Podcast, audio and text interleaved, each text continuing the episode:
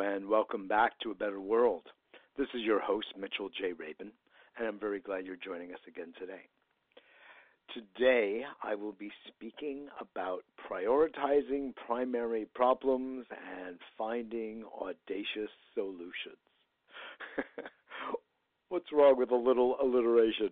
We are, in fact, beauty making and uh, poetry making and pun making beings. So it only makes sense to uh, include a little alliteration in the name of today's show.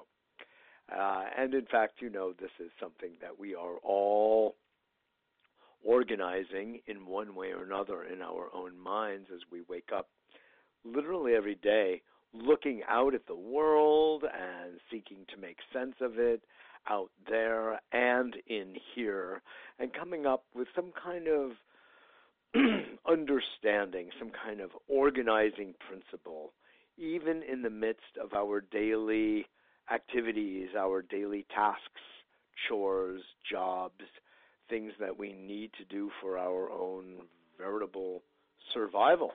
And uh, so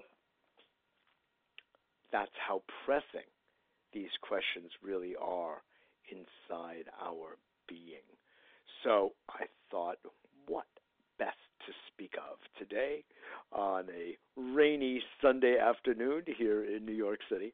I don't know what it's like in other parts of the world right now, where in some places people are listening, such as the Philippines and I believe Taiwan, as far away as those beautiful places and uh, all the way to South Africa, South America, parts of Europe.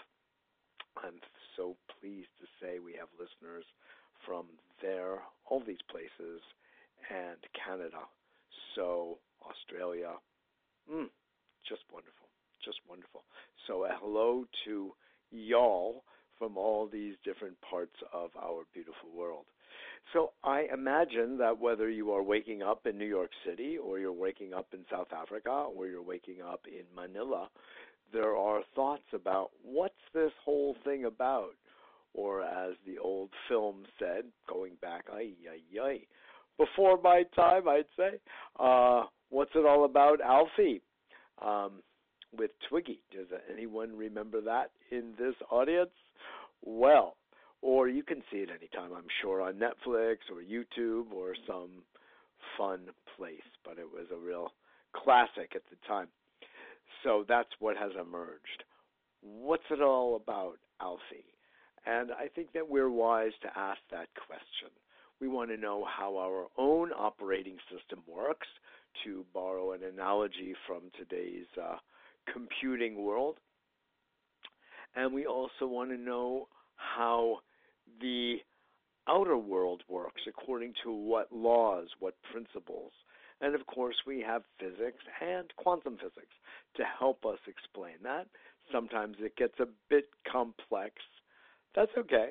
We're all subject to the same rules, laws, and the like principles. But I'm going to take a bit of a deeper dive into some of the specifics that I think that we all want to really kind of grapple with because whether we have come to an understanding of our own very existential moment, our ontology, if you will, the nature and reality of our own being uh, in three dimensions, or four, or five, or twelve, uh, God knows we should continue to press forward in a deeper understanding and awareness of what the answers to that and those may be. What is the nature of consciousness, in other words? My God, what perhaps one of the finest questions we can ask. And as they say, in the asking is the answer. Uh, we get this uh, sort of a immediate understanding because the brain is churning away at understanding and solving the problem because that's what it does. That's what the brain is designed to do. In its effort to keep us alive, it needs to resolve tensions. And asking a question is actually deliberately setting up a tension between self and solution, if you will, or answer to the question. And then we live inside that question until it's answered. And that's actually a very powerful point.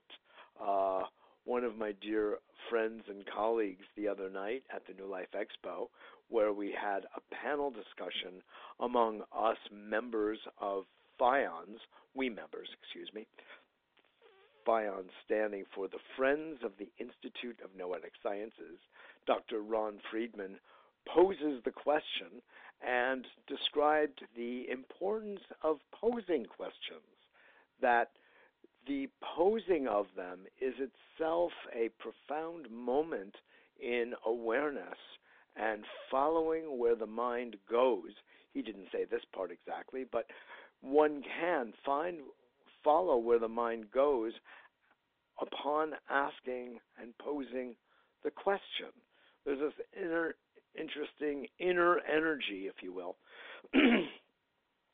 while the brain, as I said, churning away, is seeking to answer it, and the mind can, by our choice, remain rather calm and soft and easy and tranquil and clear.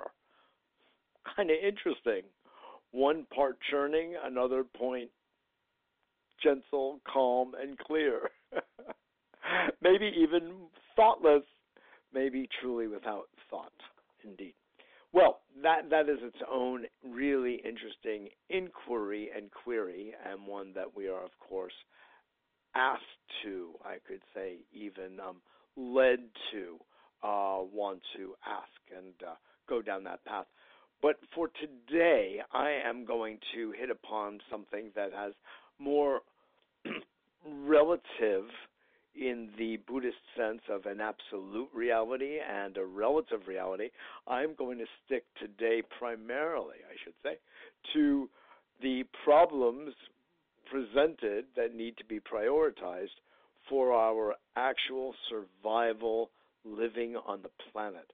Now, I know we don't really think about survival as a word, as a reality that much these days because we're so cozy excuse me, in our lifestyles of ease to some varying extents, I should say, electricity, refrigerators storing food, money with which to buy food or even seeds to grow them. Our lives these days, in comparison to yesteryear, is really comfortable, leisurely, and cozy. It's kind of funny. And as a result, we have lost touch with some of the realities of survival as people are closer to the earth, you could say, including, I don't mean just agriculturally um, or culturally, but even economically. The more the question of survival is um, is high, the it becomes tantamount at times. So, this is what we're looking at. And I say that people of any social or economic class, if they are attentive to reality, are really looking at survival as something that we all have to reckon with. Yes, some are buffered and cushioned more than others, true enough. But the reality is the reality, and anybody could walk out onto the street any day and get hit by a car or a bus or be flying in an airplane, and things do happen.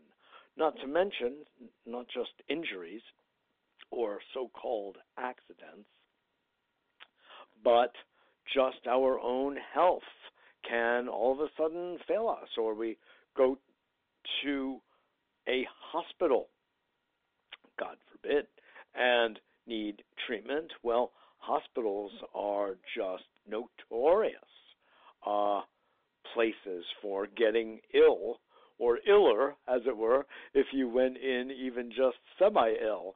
And there is the phenomenon of iatrogenic uh, illnesses or fatalities.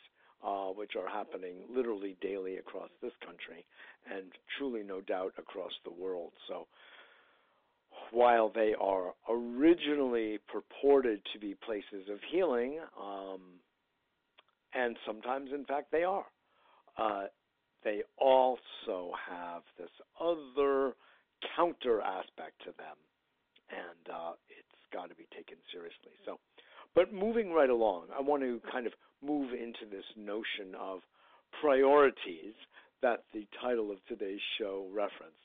So, stepping back and looking out, uh, I'd say that, and of course, I invite any of you to uh, call in if you'd like and uh, weigh in with your views. I should give you the number 602 753 1860.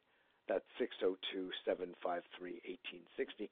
This was a last minute scheduling, so I doubt if any of you even know at this moment that this is being aired.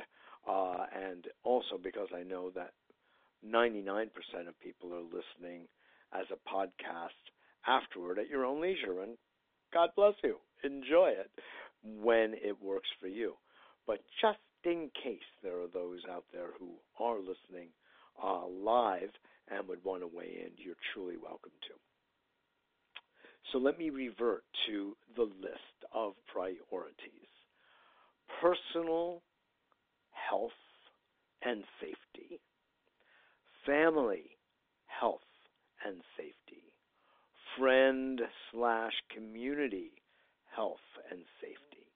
All of these are usually on a pretty local level.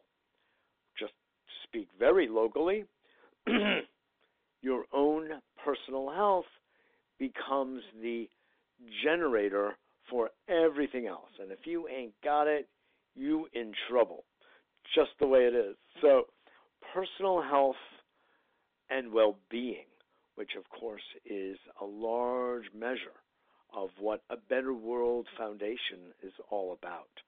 Personal health is the game to play that involves mm-hmm. the way we see the world, the way we see ourselves, the way we act in the world, our attitude, our sense of purpose, what it is that gives us meaning and staying right along that track of what feeds us spiritually, energetically, then of course there's the world of physical food and physical water for other types of nourishment.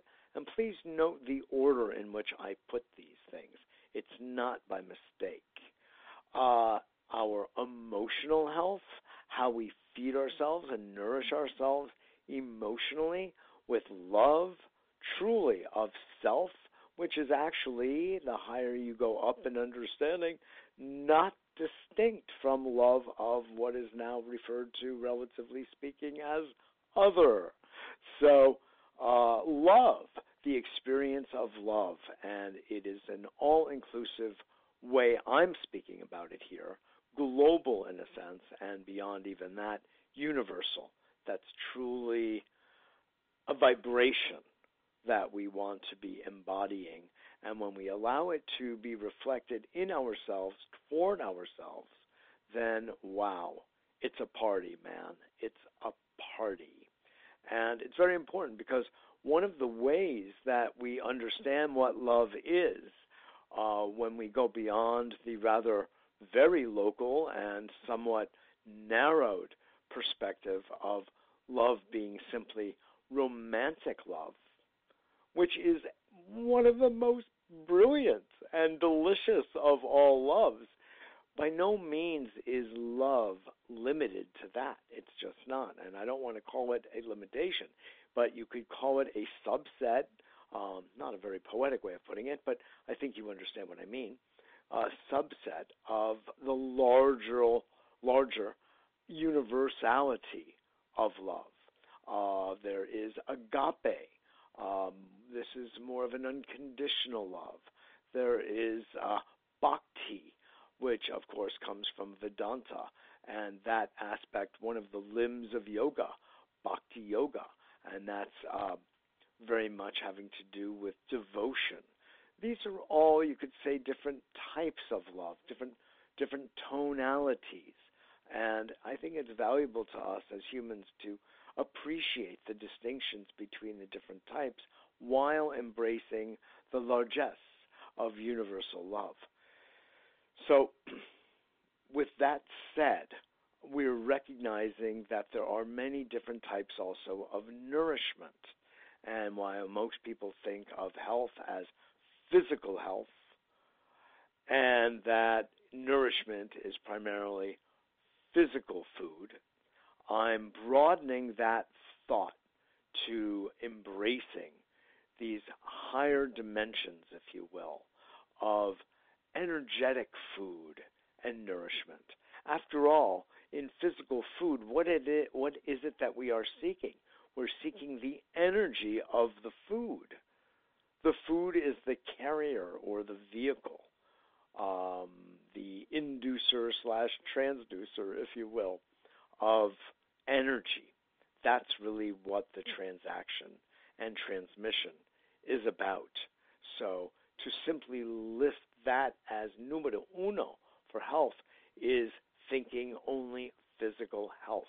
Uh, as we know, our physical health is being influenced all the time, literally all the time, by our energy field, by our, our thoughts, by our feelings, by our emotional state, uh, by our environment, uh, by, of course, there is a role then for our genetic makeup.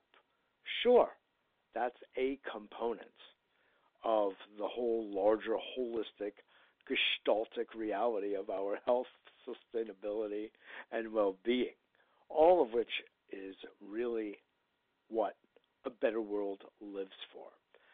You know, I like quoting Werner Erhard, one of the great unsung heroes of our society, except for his inner circle who recognizes his true brilliance.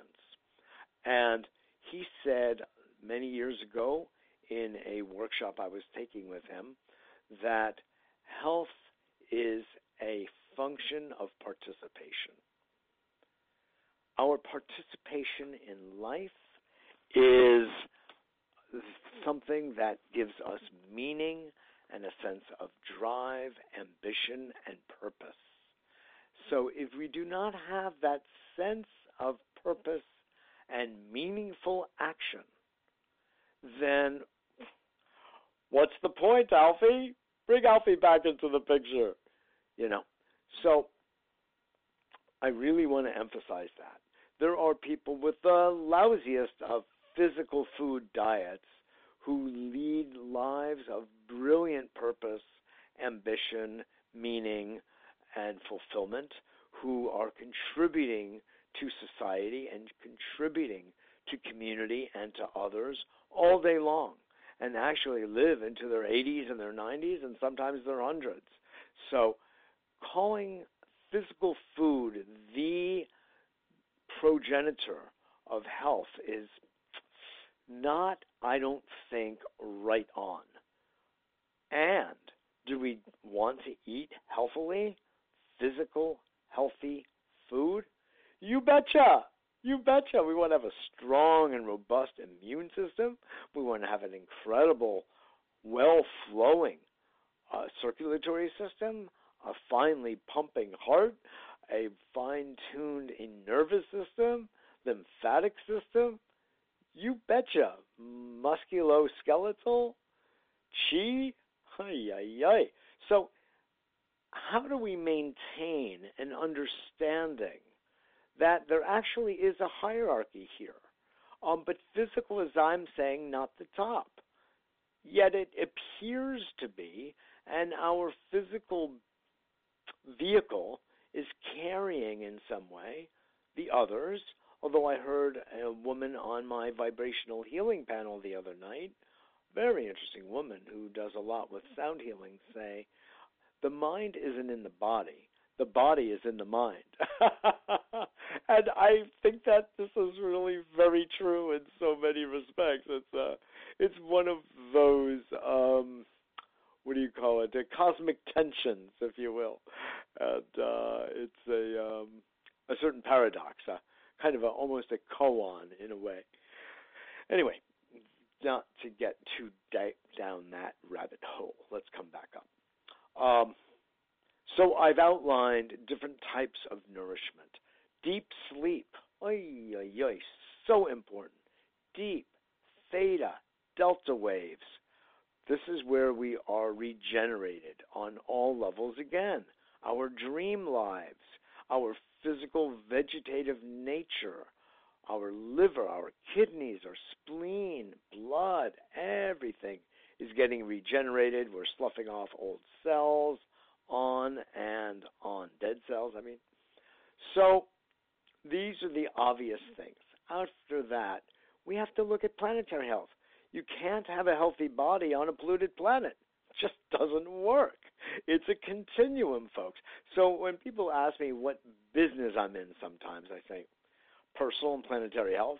Well, can you really do both? Well, if you don't do both, if you're not involved with both, you're not involved in either. Because they're one and the same, really. They are a continuum, one of the other. This is our local body, the other is our larger one. But it is truly one. And the more we can regard the so called ecosystem that way, Mother Nature, of which we are simply a byproduct. Funny to think about, but true, an evolutionary byproduct. Um, we uh, will be better off because we're recognizing other in self and as self. And uh, if we want to take care of ourselves, doggone it, we've got to also take of take care of her. And of course, that's why we think the way we do here at Better World. Along the way, we need, once we have planetary health and preservation, which means never even uh, getting to a point of something we would refer to as global warming or heavy pollution, you just wouldn't do it. If we had the consciousness I was just describing before the last whatever few hundred years, we wouldn't be in this hot water, quite literally, as we are today. But no, we think of self and we think of self preservation at the expense of, at the cost of other. And this whole idea of every man for himself is just one of the most contorted and distorted ideas around. Rugged individualism. Where did this come from? Well, we, we could trace that, you know, sociologically and historically another time. Let's not take our precious time now to do so because other cultures, especially in the East, but not at all, only indigenous cultures, always have this sense of clan of tribe, of family, of group, of community. It's just the way it is. And the idea of individual, while still there too, is not prominent. It's not the prevalent conceptual ideology, if you will, of how to move forward. People move together in groups of one form, shape, or another. So that's a consciousness that is slowly making its way westward, and the sooner the better. So I think I made that point. Then, once you have a sense of uh, personal health extending to the planet, planetary health extending to the self, and preservation of both, then you can move into more of the space of how do we get along? Fair play among members of the same our species. And so that's intra fair play, intraspecies fair play. And then there's interspecies fair play. Be good to the other species. If you do need to kill them for your own survival, do it with love and respect. And as I was starting to say earlier, and I realize I dropped that thread is this notion of universal love contains within it, at the heart of it, by the way, respect. A sacred respect for all of life. And so, if you want a tangible sense of this universal love, because it's so pervasive and large, it can get rather abstract. Be in touch with the vibration of respect and of sacredness of all of life. And you will, we will be really approaching that sensibility of universality of love. It's, it brings it down, if you will, to earth. It grounds the sense, so it's not just floating in the air like a wild eyed concept. But when you think and feel respect for life, it starts to become very real. And that's life throughout the universe, by the way. And our other brothers and sisters who are out there who may not look so much like us, but they are there and they are watching us as we are seeking to watch them. That was another fun component of our FIONS panel on the nature of consciousness on Friday evening at Mark Becker's New Life Expo here in New York City at the hotel, by the way, that Nikolai Tesla, dear man and brilliant thinker and inventor that he was, actually died in. They have photographs of him downstairs at the New Yorker to this day. So, all credit to Tesla.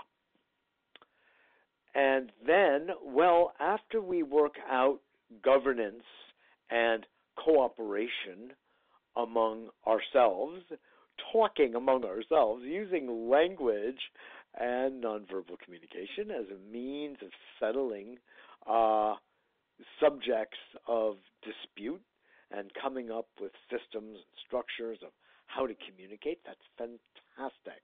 And that happens after we have personal health, family health, friend community health, planetary health, then we can really start to set up uh, because we're not harming others.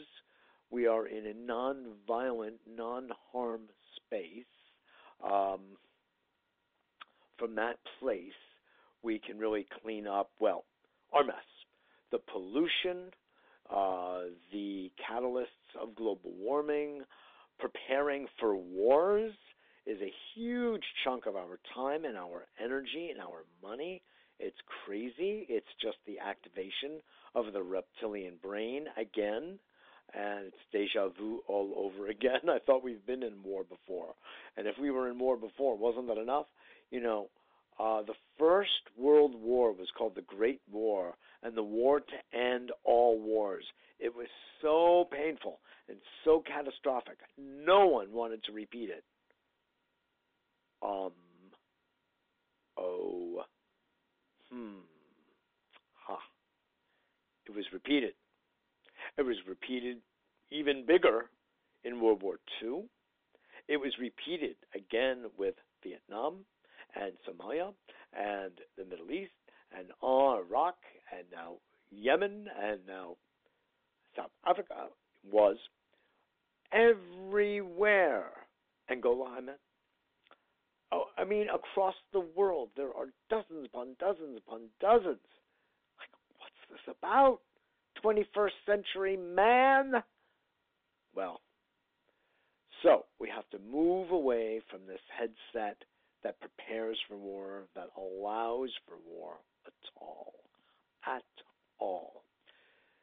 So, I think we know we want to think well, we want to think of each other with love and respect, as I was saying just before, and uh, with kindness, as I love quoting His Holiness the Dalai Lama, who said that if we live a life of kindness to others, to sentient life, sentient beings, we will have lived a wonderful life. Now, he didn't use the word wonderful, but that's a reasonable paraphrase. So we can, once we settle these types of outer matters, uh, deal with um, our own governance, systems, structures, as I said, sustenance, economy, uh, social social entrepreneurship. Wow, this is cool. Kind and passionate capitalism in one form or another, and I would say socialism. I don't like the isms whatsoever, any of them, quite honestly.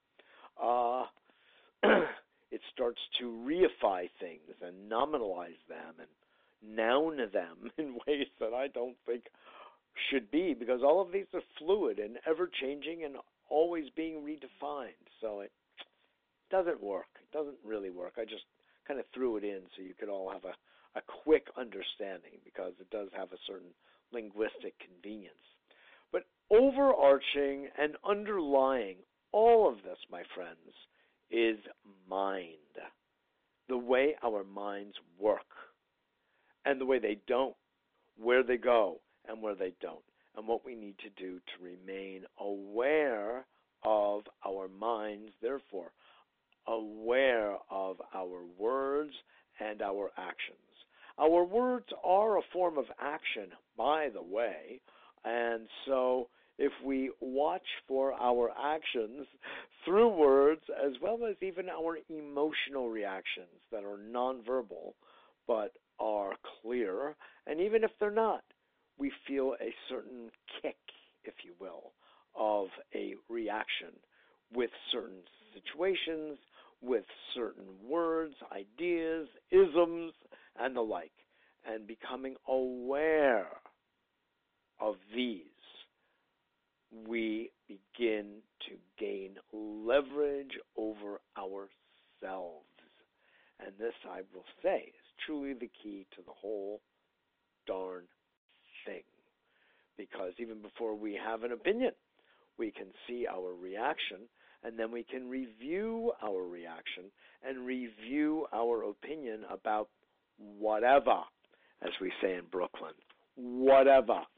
And so it's useful to think along these lines. Now, of course, you know, really, let's get real. Our situation of global warming affecting, accelerating climate change leading to our current climate crisis eclipses all others because it does. So if we don't have a planet to uh, inhabit, we're out of trouble. Plum luck out.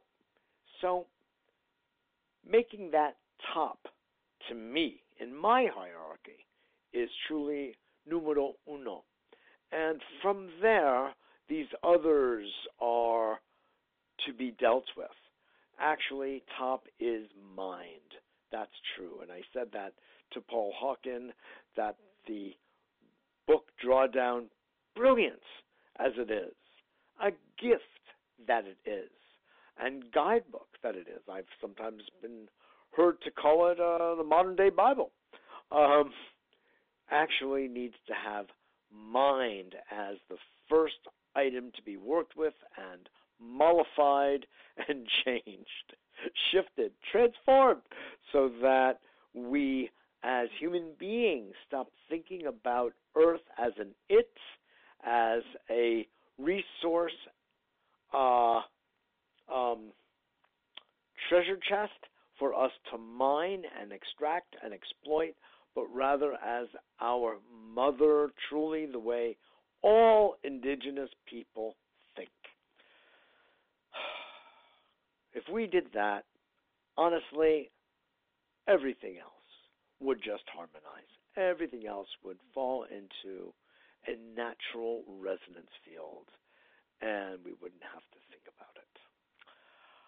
Well, I've covered a fair amount in a short amount of time. I am off back to the New Life Expo to moderate the panel on nutritional uh, on nutrition, and so I don't want to be late. I have to ride my bicycle through the wet rain, the cold rain on today's Sunday afternoon in New York. So wish me luck. I so appreciate all of you listening. Remember, we are a 501c3. Any any donation, contribution you can make to us, please just contact me first at my email address directly, mjr at abetterworld.net. That's MJR at abetterworld.net. And we have a series of services counseling, coaching, individuals, couples, family, uh, uh, computerized kinesiology, um, executive coaching as well, harmonic energetic balancing. Just contact us and glad to share the details. Thanks again for joining. This is Mitchell J. Rabin for a Better World.